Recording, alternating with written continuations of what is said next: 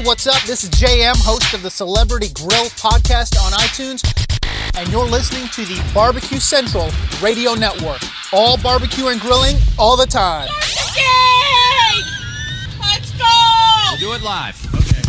Well, do it live. I can. I'll write it, and we'll do it live. So to get that perfect barbecue, you use wood. Are you sure it's safe? Whatever. We put the lighter fluid on, strike your match, and oh! Should we call the fire department? That might be a good idea.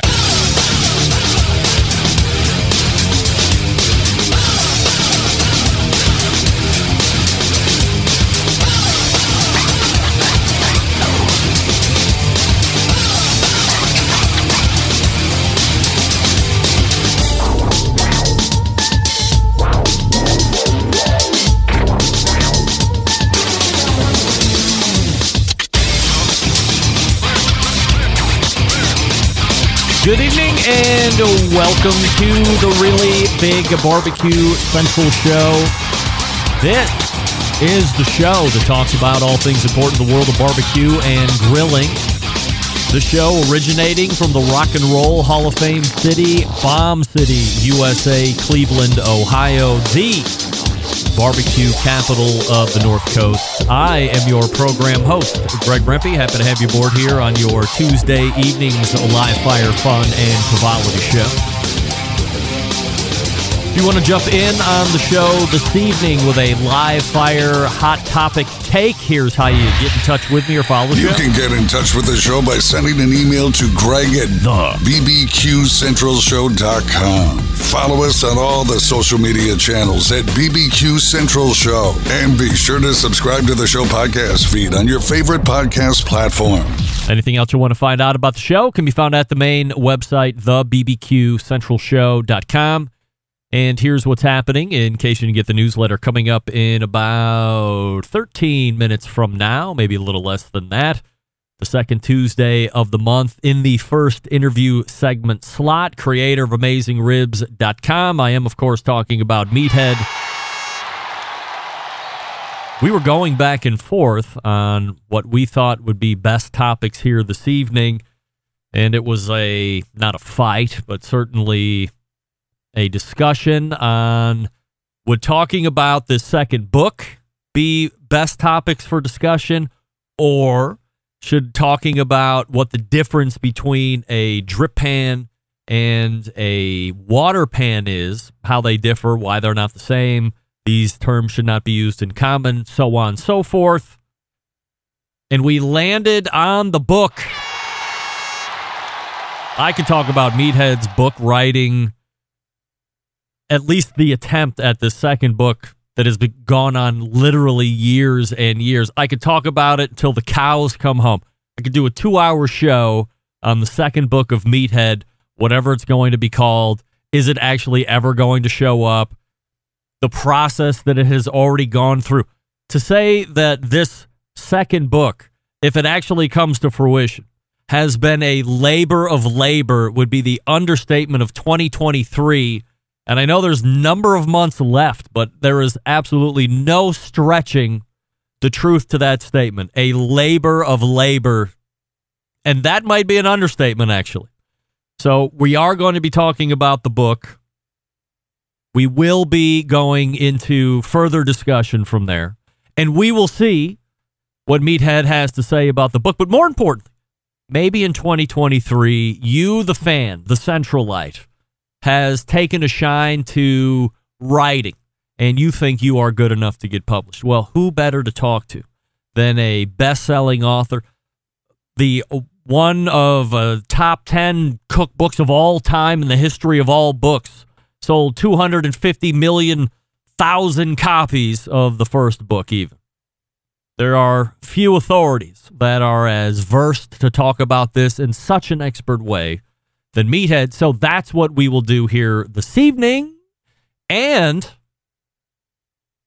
we'll uh, interact with you, the listener, as well. And that's Meathead. Then, 35 past the hour, of course, second Tuesday of the month in the second interview slot. None other than our pal Robert Moss from robertfmoss.com. Live fire topics to debate. Talk about, explore further, get some history and education on. Robert always good for that.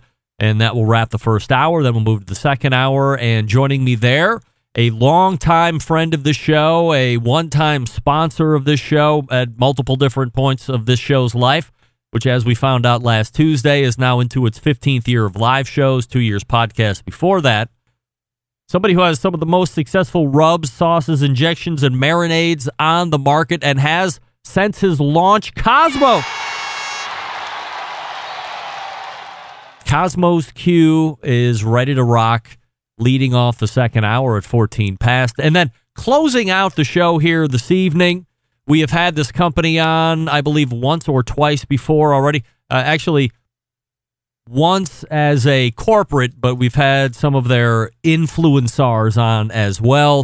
First timer, director of product management at Oklahoma Joe, Ray Pepiat will join me to close it out. So there's what you have here this evening. Meathead is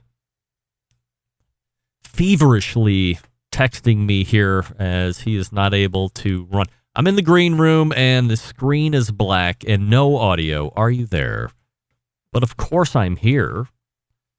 Eh, he's black for sure, no doubt about it. So I will pull up the links here for Meathead and then get him going here in the right place. And hopefully, I'm not backfilling this first segment, but we'll have to see about that. Don't forget, you can follow me socially at Instagram, the Twitter, TikTok, and Snapchat at BBQ Central Show.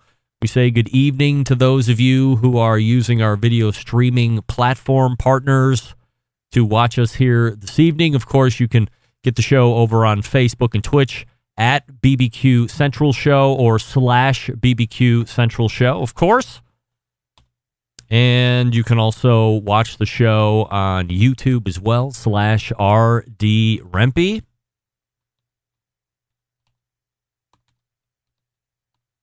Sorry, typing.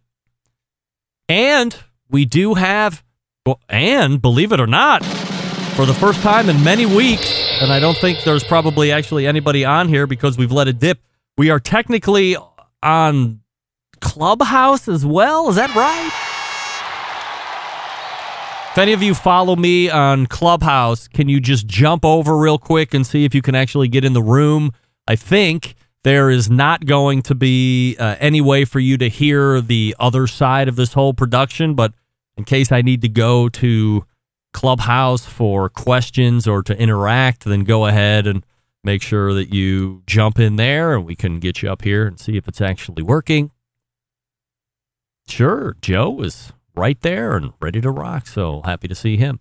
Uh, this week's poll on YouTube, if you would like to take part, your favorite barbecue meat of the big four chicken, ribs, pork butt, or brisket. And currently, 46% of you are saying, sorry, uh, 50% of you, that just changed as I had mentioned it, are saying that brisket is your top meat of the big four barbecue meats. And we'll check that here through the course of the evening. We'll also get the guest take on that. And we can see where everybody else comes in and sees whose meat is favorite. I'm surprised chicken has 14%. Actually, chicken and pork shoulder have 14% at tie, and ribs are at now 27%. Brisket just dropped down to tad to 47%, so some interaction going on there, and we will see how it goes. Remember, the more you vote, the better it is. Now, let's go to. Oh, oh, oh forget how to.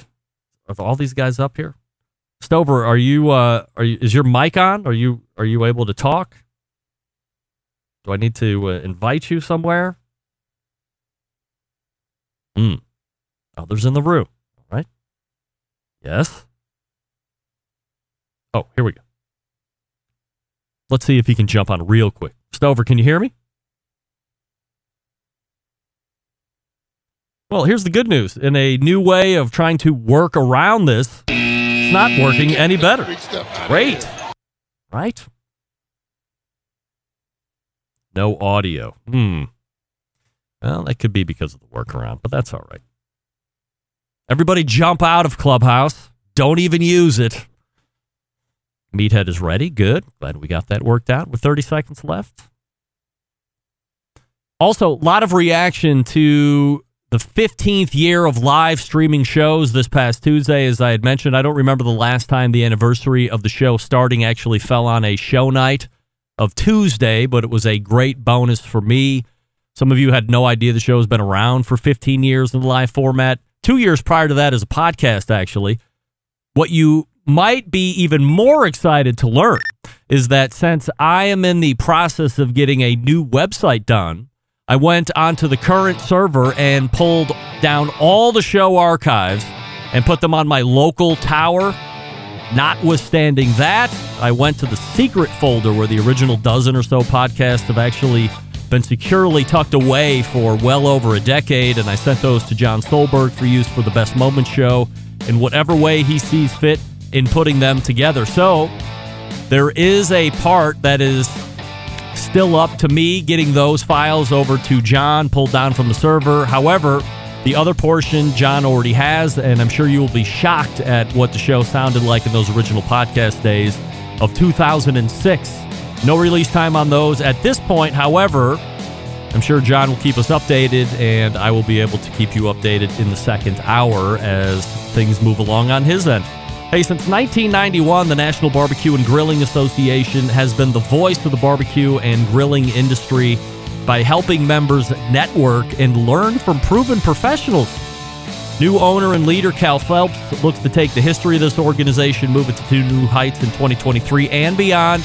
And they start with the National Barbecue Association's annual conference, which actually starts tomorrow. So if you're somebody that likes to talk the business of barbecue and grilling and you're looking to stay on top of trends, market your business, learn from the folks who've done it right and continue to evolve in the market that itself is ever changing. This conference should be one that you're attending starting tomorrow, but it's too late to register, so hopefully you've done all of that and you are going to start getting your information and questions answered as soon as Wednesday, February 15th. It's going to go through the 18th over there in the celebration area of Orlando. So, if you didn't make reservations, shame on you. Go to nbbqa.org and see what you might be able to get in video or audio replay if you're not a member already. If you are a member and you're missing out, hey, don't worry. You get it all on video. All the classes, all the education, all the specialty stuff. So consider becoming a member as well. Once again, that's nbbqa.org. That's nbbqa.org for all the information. And again, if you're not a member, consider it because if you miss out like these great events that are starting tomorrow through Saturday, then you, at least you will have access on the replay. We are back with Meathead right after this. Stick around, we'll be right back. You're listening to the Barbecue Central Show.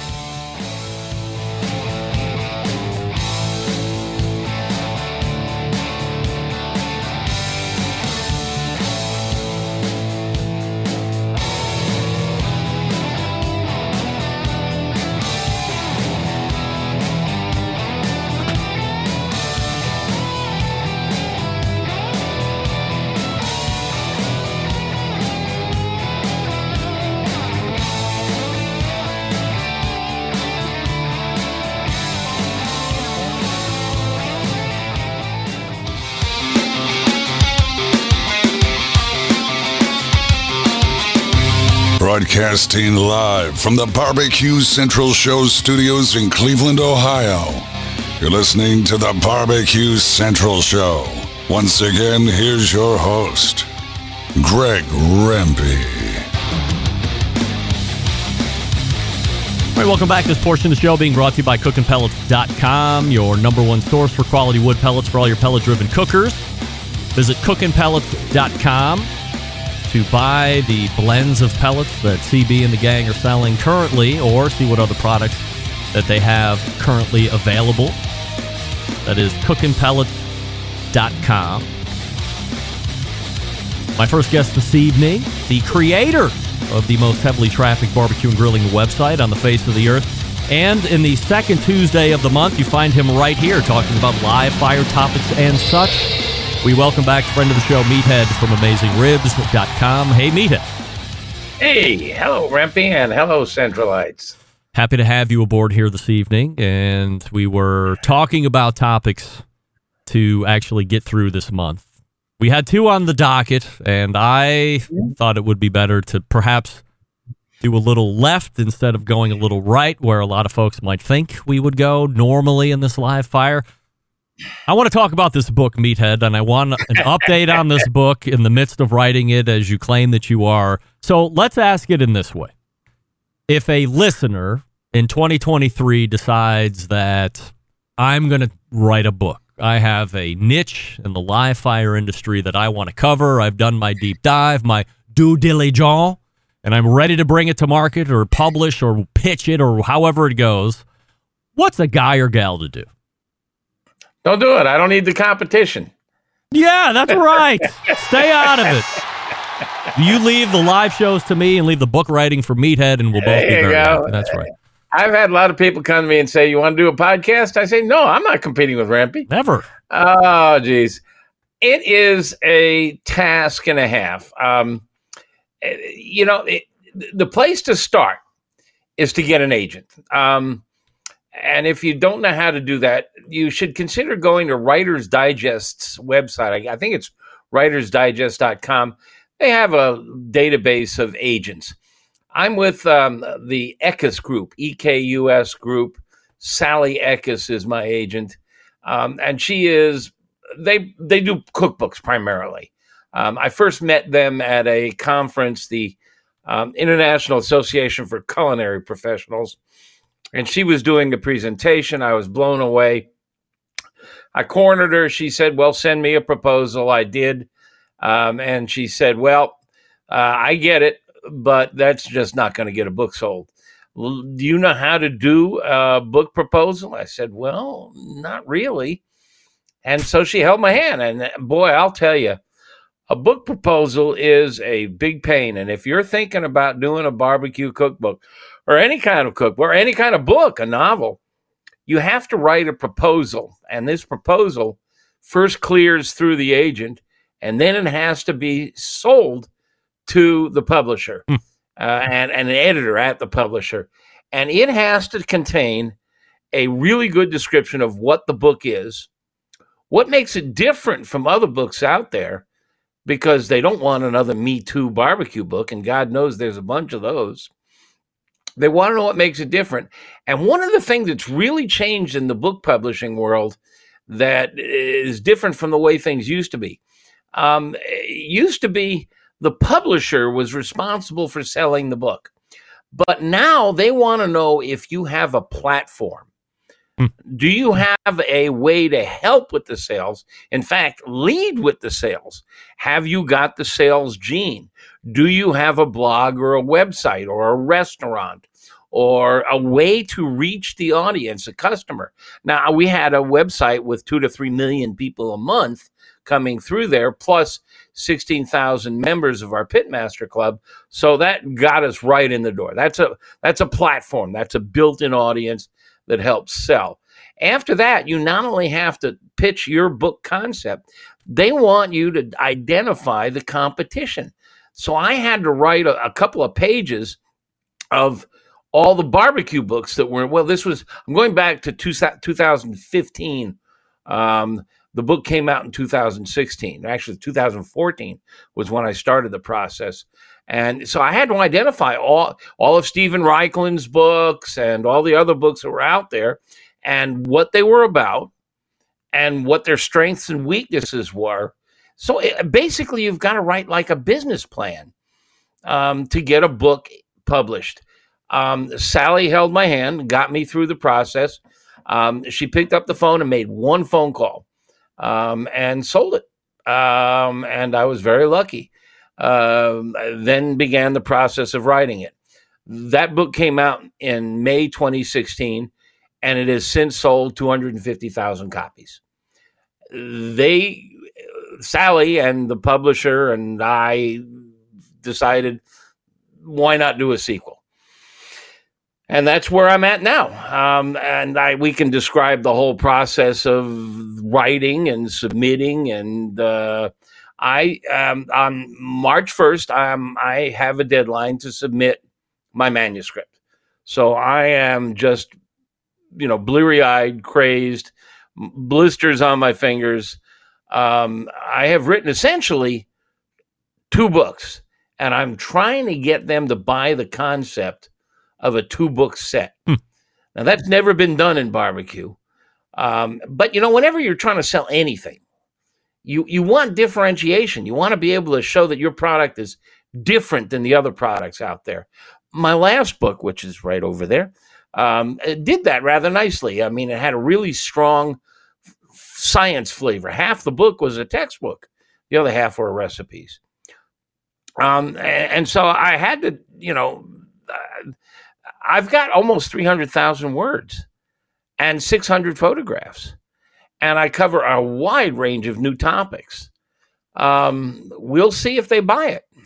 I don't know if they will. When you're originally talking to the agent and you're going over, they want you to pitch sales, show that you have a platform, show they have an audience. First thing that jumps into my mind, and what I've been seeing maybe over the last three or four years, is somebody like yourself or another guy I have on regularly. It's also a prolific book writer in the space of Sam, the cooking guy. You're jumping in well before the book is released, going pre sale, available now on Amazon or Barnes and Noble or whatever. Pre-sale. It was always the book dropped, and now you're doing the media circuit to try and peddle books out of the store or through the various online retailers. Is pre-sale even more important than Yeah. the sale because it's showing what kind of real engaged audience that you have and whoever wants this number can see how much money they're going to make right off the bat the date the book ships. Well, not only that, but you you you know, books are expensive to produce. You're taking little thin slices of dead tree. There's 400 dead tree slices in my last book. And you not only have to buy the paper and the cover material, um, you have to print it. Um, and that's expensive. The uh, all the page uh, layouts and designs and um, the, and the plates and the printing, and then it's shipping is expensive. And you want it in as many bookstores as possible. Yeah, Amazon is probably responsible for half the sales now, but there's still bookstores. In fact, independent bookstores, shockingly, have done rather well lately. um, there's a bunch of them out there, which means the sales force. The, I'm with HarperCollins. Uh, the, my last book was Houghton Mifflin Harcourt. They got acquired by HarperCollins. HarperCollins is one of the biggest publishers Very in the world, um, and uh, uh, you know th- th- they have a sales force, and they call on the bookstores, and they have to take orders, and so they have to have a sales sheet, basically that pitches the book. So all that has to happen even before they run the presses. Um, uh, they they produce what they call a blad, and a blad is usually three or four pages. It's a sales sheet um, that describes the book, has copies of the cover and the interior pages, um, all that stuff that goes on uh, behind the scenes. Um, I mean, I'm writing the words now. I'm doing something most published authors don't do. I happen to have a master's in photography, so I'm doing all the, my own photography. Those 600 pictures are all mine. Same for the first Um, book? and- pardon? Same for the first book? Yeah, 400 pictures. Well, there's some product shots in there, you know, some grills and stuff that are the manufacturers.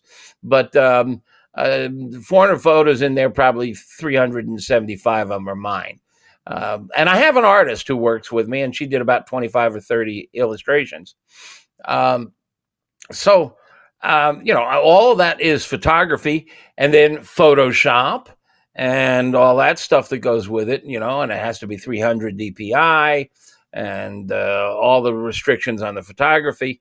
So I, I just I just finished last week getting all the photographs lined up. I'd say I have 95% of them lined up. Wow. Probably about another 5 or 10% sh- I, I've got to reshoot because I don't like the quality of what I got or I just need to shoot fresh.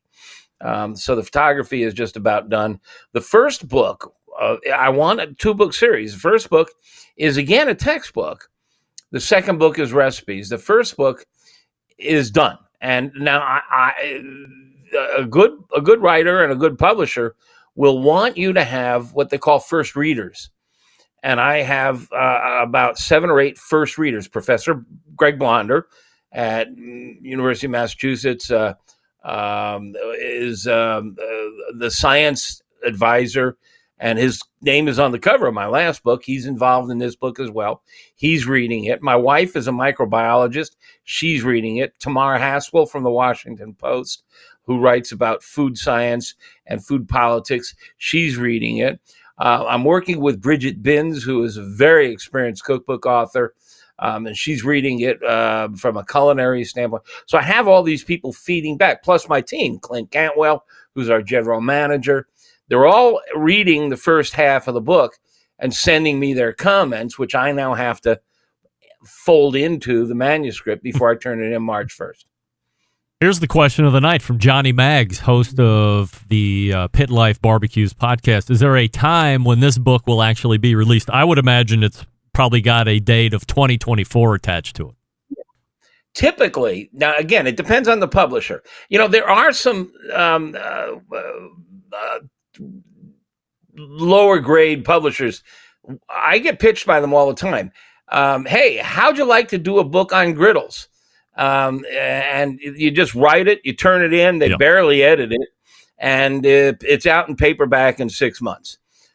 With HarperCollins and the big publishers, the turnaround time is a year minimum. Um, I'm turning mine in March 1st. We're shooting for a May 2024 publication date.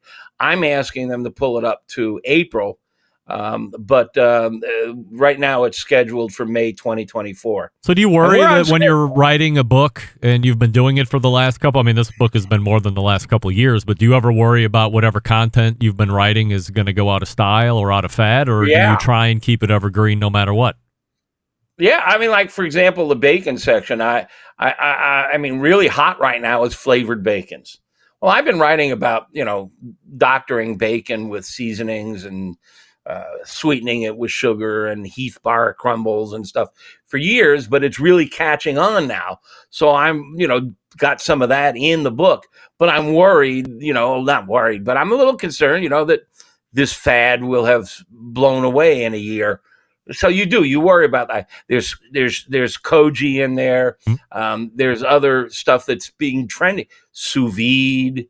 Will that have come and gone any by a year from now, y- yeah, you worry about that stuff. Smoking Joe's Pit Barbecue in the instant chat is asking that since you have a degree in photography, are you able to give the listeners best settings for indoor food pictures? Now, to me, I just take my Google phone, point and shoot, and have it hit the enhance to make all the corrections, and I upload it. But I would imagine for the photography nerds, there's f stops and other such nonsense you would recommend? Well, um, these new mobile phones are phenomenal. Um, our Pitmaster Club members are constantly photographing the stuff they cook. And we have a section in the Pitmaster Club called Show Us What You're Cooking. And we send out some of those pictures in our monthly email newsletter. And they are publication grade quality. I mean, some of them are, just make me jealous. They're fantastic. I shoot with a SLR uh, a Nikon D750. I actually have three of them. One in my studio. I have a studio in my basement wow. with lighting and and uh, I have a studio in my basement technique. with lighting too. Uh, right, right. Well, um, uh, mine is a photographic studio, not a, a sound studio, but uh, same idea. Yep. Our our avocations are eating up our basements, aren't they? Um, I'm using a technique for a lot of the recipes called light painting. I sent you a link. I don't know if you want to show any of those pictures, but uh, it's a really fascinating process. Uh, it's not very well known. I turn out all the lights in the room and I illuminate the food um, with a pen light. It's no bigger than a pen. And I and instead of a big, you know, broad lights and all that stuff, I'm moving the light around and I'm pointing it just where I want it to go. it's almost a dance because I have to move around. And um, it, it, takes maybe 20 or 30 seconds per exposure. Wow. and maybe five or six exposures per photograph, and they're all sandwiched in. But that doesn't answer your reader's question. A good get the best latest phone you can get, uh, whether it's a Samsung or an iPhone or Google. I don't know which is the best, and you want lighting. Now, your best lighting is going to be natural window light between 10 o'clock and 2 o'clock. You don't want the light coming from behind you or just to your sides. Your best light will come from between 10 and 2 um, behind the image. And if the foreground is dark, get yourself a sheet of white cardboard and bounce light that's coming from behind the image, bounce it into the foreground. And that's pretty much all you need. Um, if you want to go, you know, really upscale and pro, then you start getting lighting, and uh, there's all kinds of good, inexpensive lighting setups. But natural window light from the north, north windows, is really good. And actually, if you go to AmazingRibs.com, um, search um, on the word photography, use the search box. I have a whole document on um, food photography there and tricks and techniques um, uh, that um, might help, especially if you're a restaurateur. You want to show your food in the best, pardon the pun, best possible light. So th- go read that that document on AmazingRibs.com. You know, we got a couple minutes left. AmazingRibs.com is website, of course. As you are talking to the agent, you're able to secure one. I don't know if you got to sell yourself to the agent for them to even Yeah, consider that they take you on to then start pitching you around. But let's say you get over that hurdle. Is there money to be made in books anymore? When I was talking to Steven Raichlen 15 years ago, just starting out as a pup, I think you could make a killing. You know, you could sell a couple books and you, you did pretty good for yourself. And the refrain from a lot of the folks nowadays, uh, at least from the pitmasters I hear, is it's a way to get the brand out or keep your name out there in a different way, expose yourself to potential new fans, but nobody's getting rich off of book sales anymore. True? Um, probably it depends. Now, I wouldn't say nobody. Raichlen's making money. I'm making money. Um, there's, you know, it's like in anything. It's like in sports or theater. The big names make the money. Um, um, the- my book, uh, which is over my shoulder here, Meathead, had a thirty-five dollar cover price. Um, that's what you'll find it selling for in most bookstores. Um, on sale, it's discounted to 25 bucks often. Amazon usually was selling it between 21 and 23. Just earlier this week, I don't know if what's true today, it was on sale on Amazon for 18.50. Wow.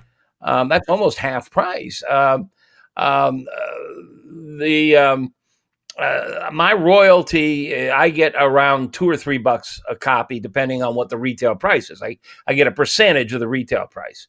So, I mean, you, you think about that $35 cover price, I'm making only two or three bucks a copy. Yeah.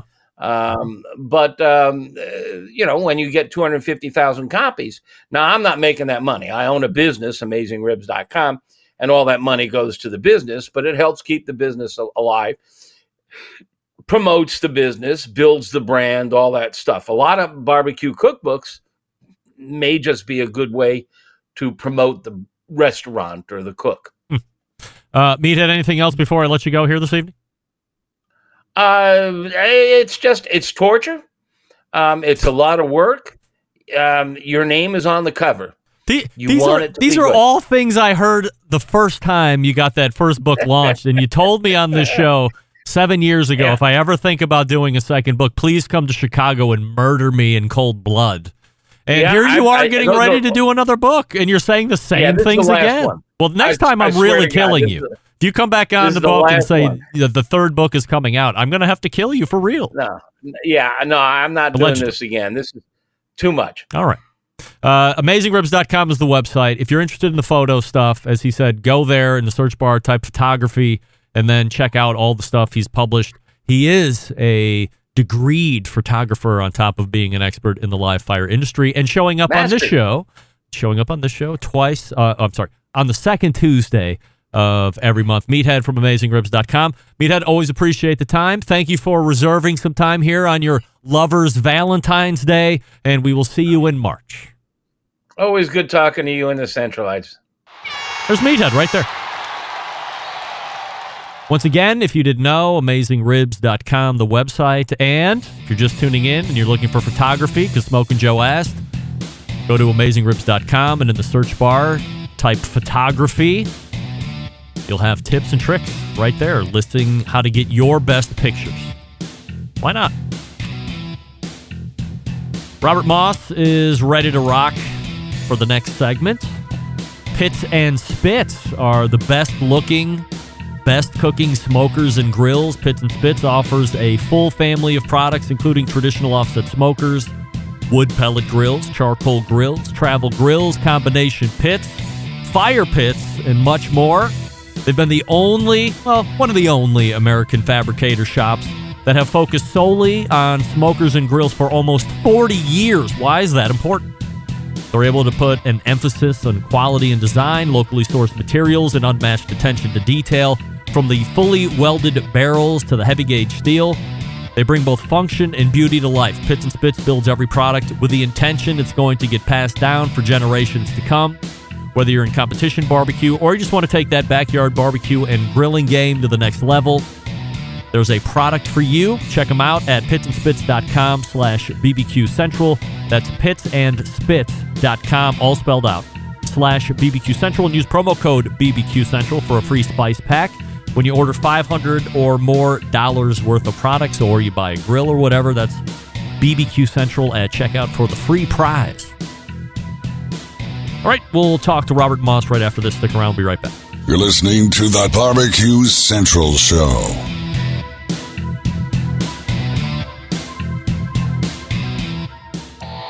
Howard Stern, Jim Rome, Dan Patrick, and Greg Rempe. The Mountain Rushmore of talk show entertainment. Now, let's get back to the Barbecue Central Show. And we thank Meathead for joining us the last segment. You can find him at amazingribs.com. This portion of the show being brought to you by Fireboard, where you can monitor up to six different temperatures simultaneously, connect to Wi Fi for cloud based monitoring, or connect via Bluetooth. If you have smart speakers in your home, most of them fully integrated with Fireboard, so check those out. Fireboard.com or call 816 945 2232. And as I'm just learning here in the email correspondence, Ted Conrad from Fireboard will be at the HPB Expo 2023 in Louisville. So I will see him in about a month from now. I think it's like March 11th through the 13th, but I'm going to go like midday, like noon arrival, Louisville, walk the show, meet up with a bunch of celebrities and whatnot uh, overnight, and then spend the balance of Sunday before I make the five and a half hour trek back home up to Cleveland. So looking forward to that. So if you're going to go to HPB Expo, let me know, and we'll try and coordinate a meetup or get together or some nonsense like that. My next guest is the contributing barbecue editor to Southern Living Magazine, an accomplished author, also a restaurant critic. We race to the hotline and welcome back our pal Robert Moss. Hey, Robert. Hey, Greg. How you doing? I meant to ask Meathead at the lead of our segment, but I was too book heavy in my mind. the YouTube question of the evening is of the four main barbecue meats. I have a sneaky suspicion where you might fare on this. Which is your favorite? Chicken, ribs, pork butt, or brisket?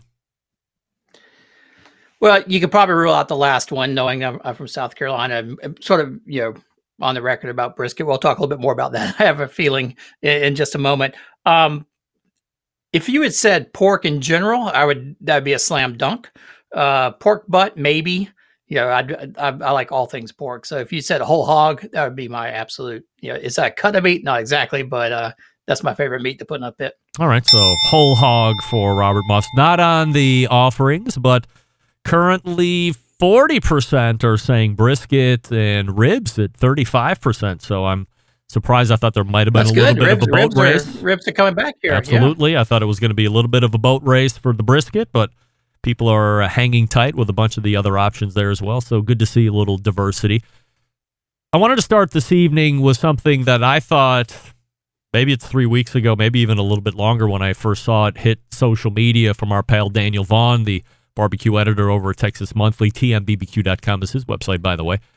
All of a sudden, he rips off this, what I called reckless social media post about the fourth slice of brisket is the best slice of brisket. I had never heard anything about it. Of course, everybody from Texas, when I had mentioned it, shot me direct messages and emails going, Oh, you're a host of a barbecue show. You've never heard the fourth slice thing. Everybody was a friggin' expert all of a sudden, but I was out in the dark. No shame in that. It's not the first time. It won't be the last time.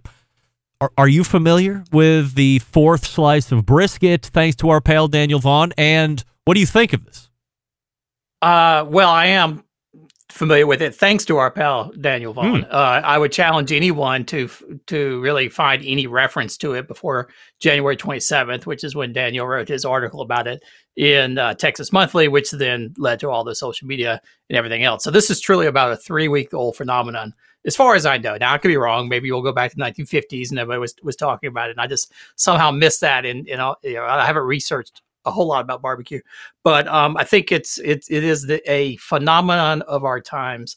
Uh, I do want to, if we rewind to our segment last month when I was on, we were sort of looking forward to 2023. Mhm. Uh, if you recall, my big prediction for 2023 is that this is the year that brisket is going to jump the shark. Yep. Uh, this is it. Brisket, you know, this is the last gasp of brisket. Uh, your poll, um, maybe not, maybe maybe counteract or arguing against it, but I'm going to see if I can drive those numbers down a little bit more before uh, before tonight's over because I, I think this is an example of brisket just really you know this this is the last throws of brisket. Um everyone saw fourth slice everyone's becoming an expert on it but if you actually click through the link on social media and you go back and you read daniel's article which is actually a really interesting article um it, it go the whole concept of fourth slice goes back to uh leonard Botello at truth barbecue in in houston and in brenham texas and uh, he's a great pit master really great guy uh, and he and Burt Bakman from uh, Los Angeles. This is all. I'm just just, just is, I'm just recapping Daniel's article for everybody. So this is you know nothing, nothing uh, on my part. But they sort of came up with this idea of four slice as they were a couple years ago, sort of shooting pictures back and forth with each other and talking smack about their brisket cooks and sort of comparing. And they sort of came up with this idea that the yeah, if you really want to be the true test of your the quality of your cook, the consistency and everything else, it's not the first slice, the second slice, it's the fourth slice of brisket. And, and that's the one they started shooting pictures back and forth of. It's a good article. It's an interesting article, but nowhere in the article does anybody say, whether it's Daniel or, or, or Leonard or, or, or Burt, that uh, the fourth slice is the best slice of biscuit. It's like the, the, the, the top piece to eat or anything like that. In fact, they all have different opinions about what the, their favorite slice is to eat. This is some way of very artificially judge, not artificially, but very meticulously judging the fine, minute qualities. And there's actually diagrams where they're outlining fat and po- pockets and all this kind of stuff. So it's really, to me, we're getting into the angels on the head of a pin stage of brisket where we're really just getting down to like, you know, totally analyzing the minutia and then social media blows it up, and all of a sudden people are asking for the four slice at, at your nearby barbecue trailer, which is sort of in, insane, if you ask me. Those were my two thoughts. Was uh, we'll get back to what my minutia thought here is in a second, but the first thing I was like, I had texted Daniel Vaughn. I said, "Wow, I hate to be you because all these a holes are going to be walking into their favorite Texas barbecue joint and asking for just the fourth slice of brisket." And he's like, "Well." they're going to say go to the back of the line. Yeah, but maybe the next person. And, and are you going to sell the fourth slice of brisket? I'd sell it for 12 bucks. I'd sell it for 15 bucks. If somebody, whatever somebody's willing to pay for that fourth slice of brisket, that price keeps going up until that person says no. And then I'll go back to wherever they were going to say yes. I mean, why not capitalize on it if there's capitalization that could be taking place? However, the other part of my question or my uh, minutia diving is this there's two parts to the brisket there's the flat there's the point now i know what side of the beef i'm going to ask for that fourth slice from but was a was there a definitive talk on where that is is it, is it the fourth slice of the fat of the flat or is it the fourth slice of the point Well, if, if you click there and read the article, it's it's very clear. It's, it's the fatty end. Hmm. So it's it's they sort of started off, I think, first by judging the first slice and looking at that, then sort of realized that four in you get more complex muscle structure or something like that. But again, um, to me, this is diving into the minutia of something that no one will remember uh, three months from now. So uh, maybe not even three uh, weeks from now i have to be maybe honest not even three weeks. I mean, this is the butter the butter candle of uh, of February. I'm sure something else will be popping up in March. Robert Moss joining us here on the show, robertfmoss.com, his website. So Malcolm Reed was on the show last week, and I had quizzed him about some things I had never heard of. Once again, showing my full lack of breadth of a lot of culinary stuff here outside of the live fire industry. And he said something about king cake. I asked him what king cake is. Uh, he tried to describe it best as he could as we were jockeying through a bunch of other uh, bunch of other topics through that segment. But you have a little further insight on king cake, so please educate. Yeah, I do, and, and um, I'm afraid this whole segment is going to make me come off as just like super grumpy. But um, king cake is another thing that sort of you know sticks in my craw. Um, I had never heard of it myself, and you know, growing up in South Carolina, you know, close to to New Orleans, right? Not we're in the South at least. I never even heard of it. You know, maybe I saw some reference to it. All of a sudden, around 2015, 2016, it started popping up everywhere hmm. on everyone's social media feeds right around Mardi Gras here in Charleston, you know. And suddenly there are bakeries, they're baking king cakes, and everybody's talking about where you get your king cake for for Mardi Gras, et cetera, et cetera, et cetera. Um, and I was like, okay, what is this thing? So I, I, I dug into it and read up on it. Um, it's sort of it's sort of crazy because uh, king cake originally you know, is definitely a New Orleans tradition. It's borrowed from a French tradition, the uh, galette de roi, or however you say it, the king cake in in France. But it was it's not a it was never a Mardi Gras tradition. It was always an Epiphany or the twelve days of Christmas. So on uh, January sixth was when you would have the king cake, and I think Malcolm talked about you know finding the baby and, and all that kind of stuff. And it was a tradition that was you know sort of a Catholic uh, tradition related to the the twelve days of Christmas. And you know, New Orleans being New Orleans, everybody liked king cake, so they started eating it on the seventh of January, then the eighth of January, then you know maybe all the way up through through Lent uh, you know, the, the, beginning of Lent when you would have to, you know, sort of tone it down a little bit. Um, somehow when it got started to migrate outside of, of New Orleans, which is less than really 10 years ago, again, you could never see a king cake in, in Charleston, uh, South Carolina 10 years ago. Uh, all of a sudden it took on this Mardi Gras uh, association. So Mardi Gras and beads and everything else. But it's really a Christmas cake. It really belongs back with the, the Christmas holidays.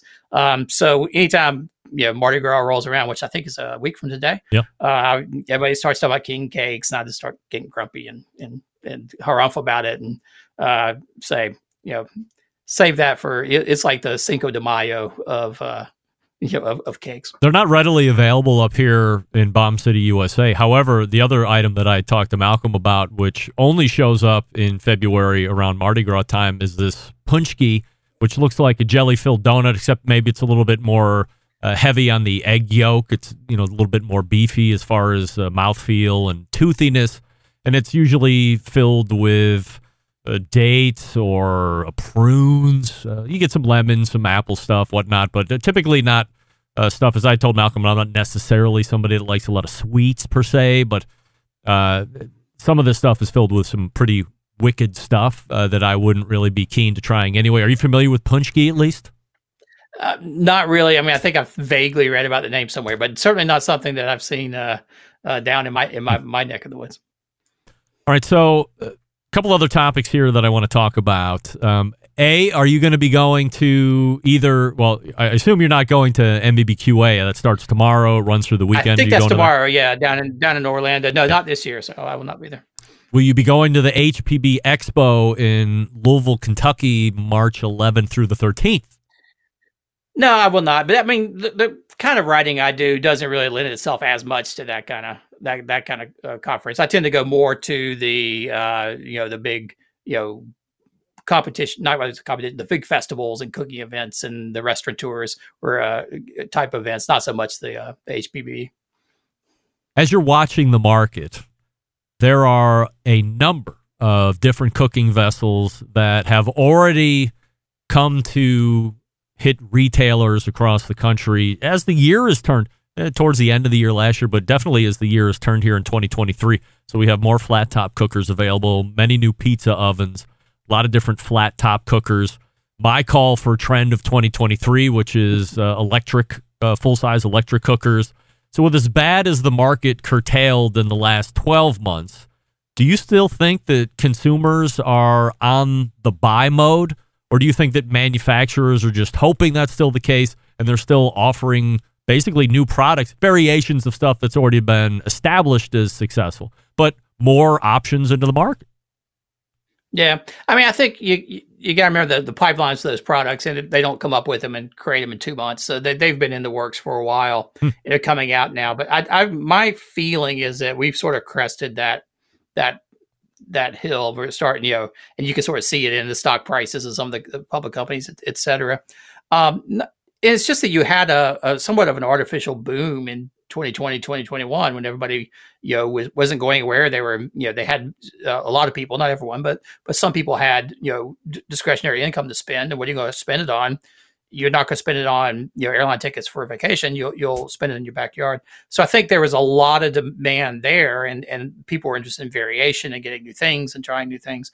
Um, I feel like not just in in that outdoor equipment, but in all facets of the restaurant industry, barbecue industry, that's starting to to to shift and turn away. So no, I don't. I think you're going to see a lot of these sort of specialty um, purpose equipment. You'll you'll see more of them probably coming out this year. Mm. But I have a feeling that, that I feel like that's a trend that is going to be petering out here, um, and it will probably shift back to looking a lot more like it did, let's say three four years ago.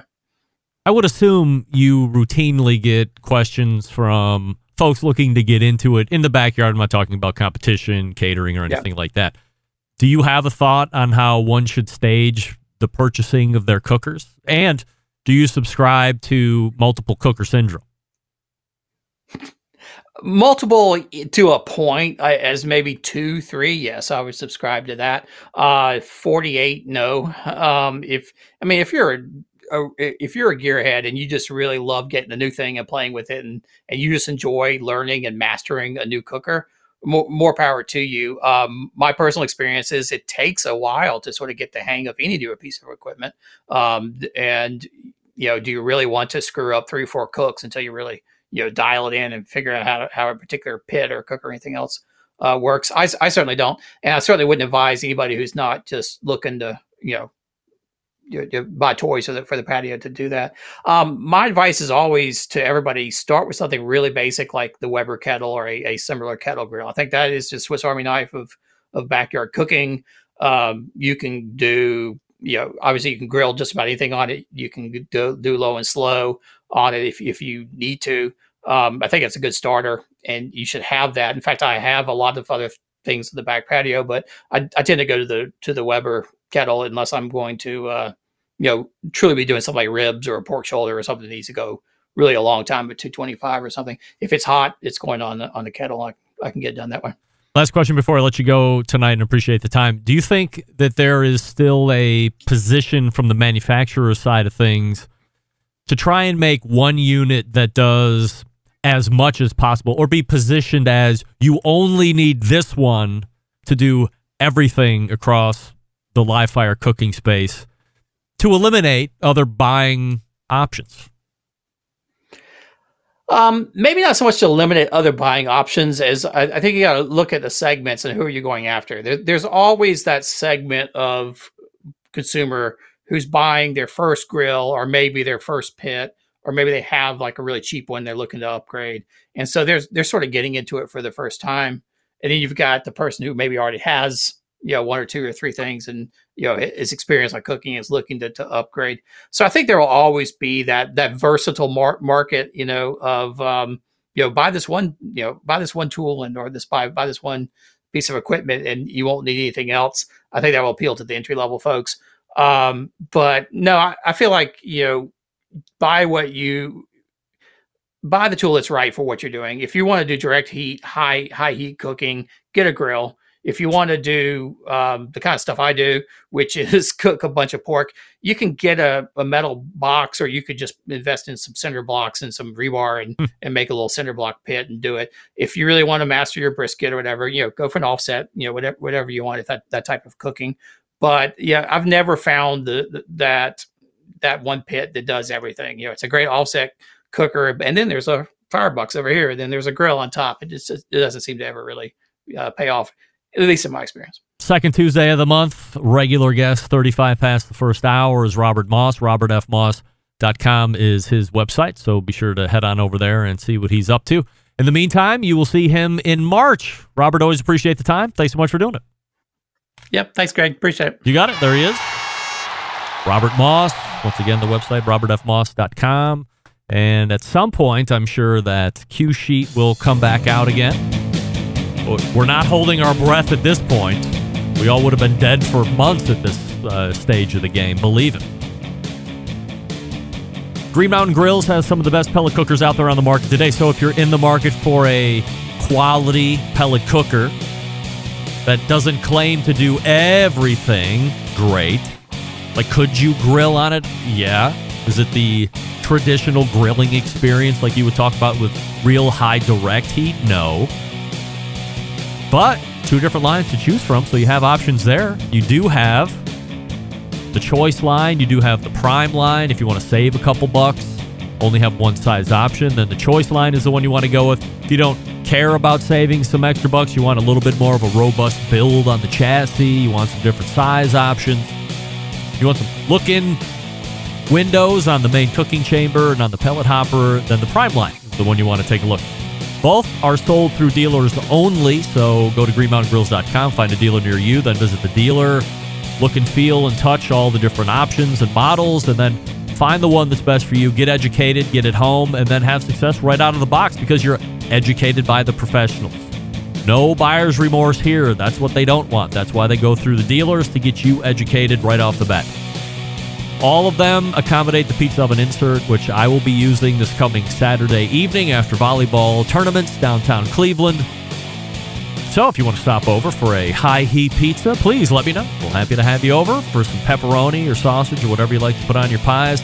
It's like Boom's Pizza, but at the Rempe household. Why not? GreenMountainGrills.com. That's GreenMountainGrills.com. We're back to wrap the first hour right after this. Stick around. We'll be right back.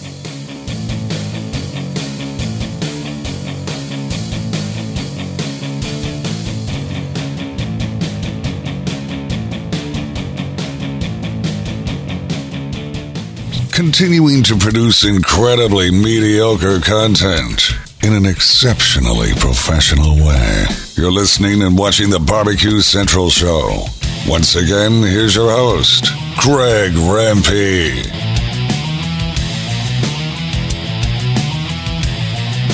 Welcome back. We thank Robert Moss for joining us for the last segment. Once again, his website is robertfmoss.com. Be sure to check him out. And as I said, maybe that sheet comes back.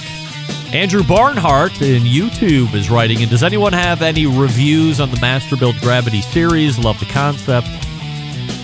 Andrew, I don't have one myself, but I've talked to many people that own them. I've had the creators, inventors of that particular unit on the show a couple different times through the years. So here's what I can tell you from the information I have gleaned from those that have.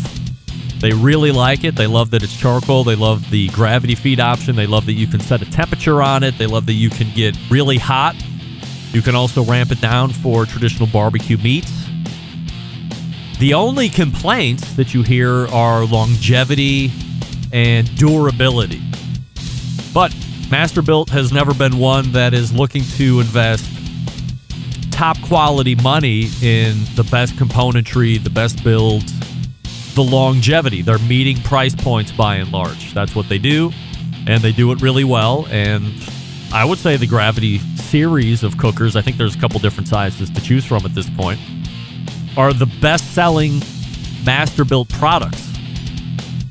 At least in our niche, the folks that really are into it really like the Masterbuilt Gravity Feed Series cookers that have them. And again, aside from those few complaints or uh, things, the, the cons, the, the pros seem to far outweigh, especially in the temperature control. Now, Derek Riches did say one time once he was messing around with it, when he got really low on the temperature, like sub 225, had a little trouble keeping temp, but outside of that, did everything it claimed it would do. And again, price competitive to say the least. So if you're looking at it, Andrew, I would say give it a shot. Why not? We are pointing to the second hour. We'll refresh libations. We'll come back. We'll do a second hour open. We'll review the poll. I would say mix your calls in through Clubhouse, but that's not going to work. We tried that, but I gave it a good college try. In any event, you're listening and watching the Barbecue Central show right here on the Barbecue Central Network. Stick around. We'll be right back.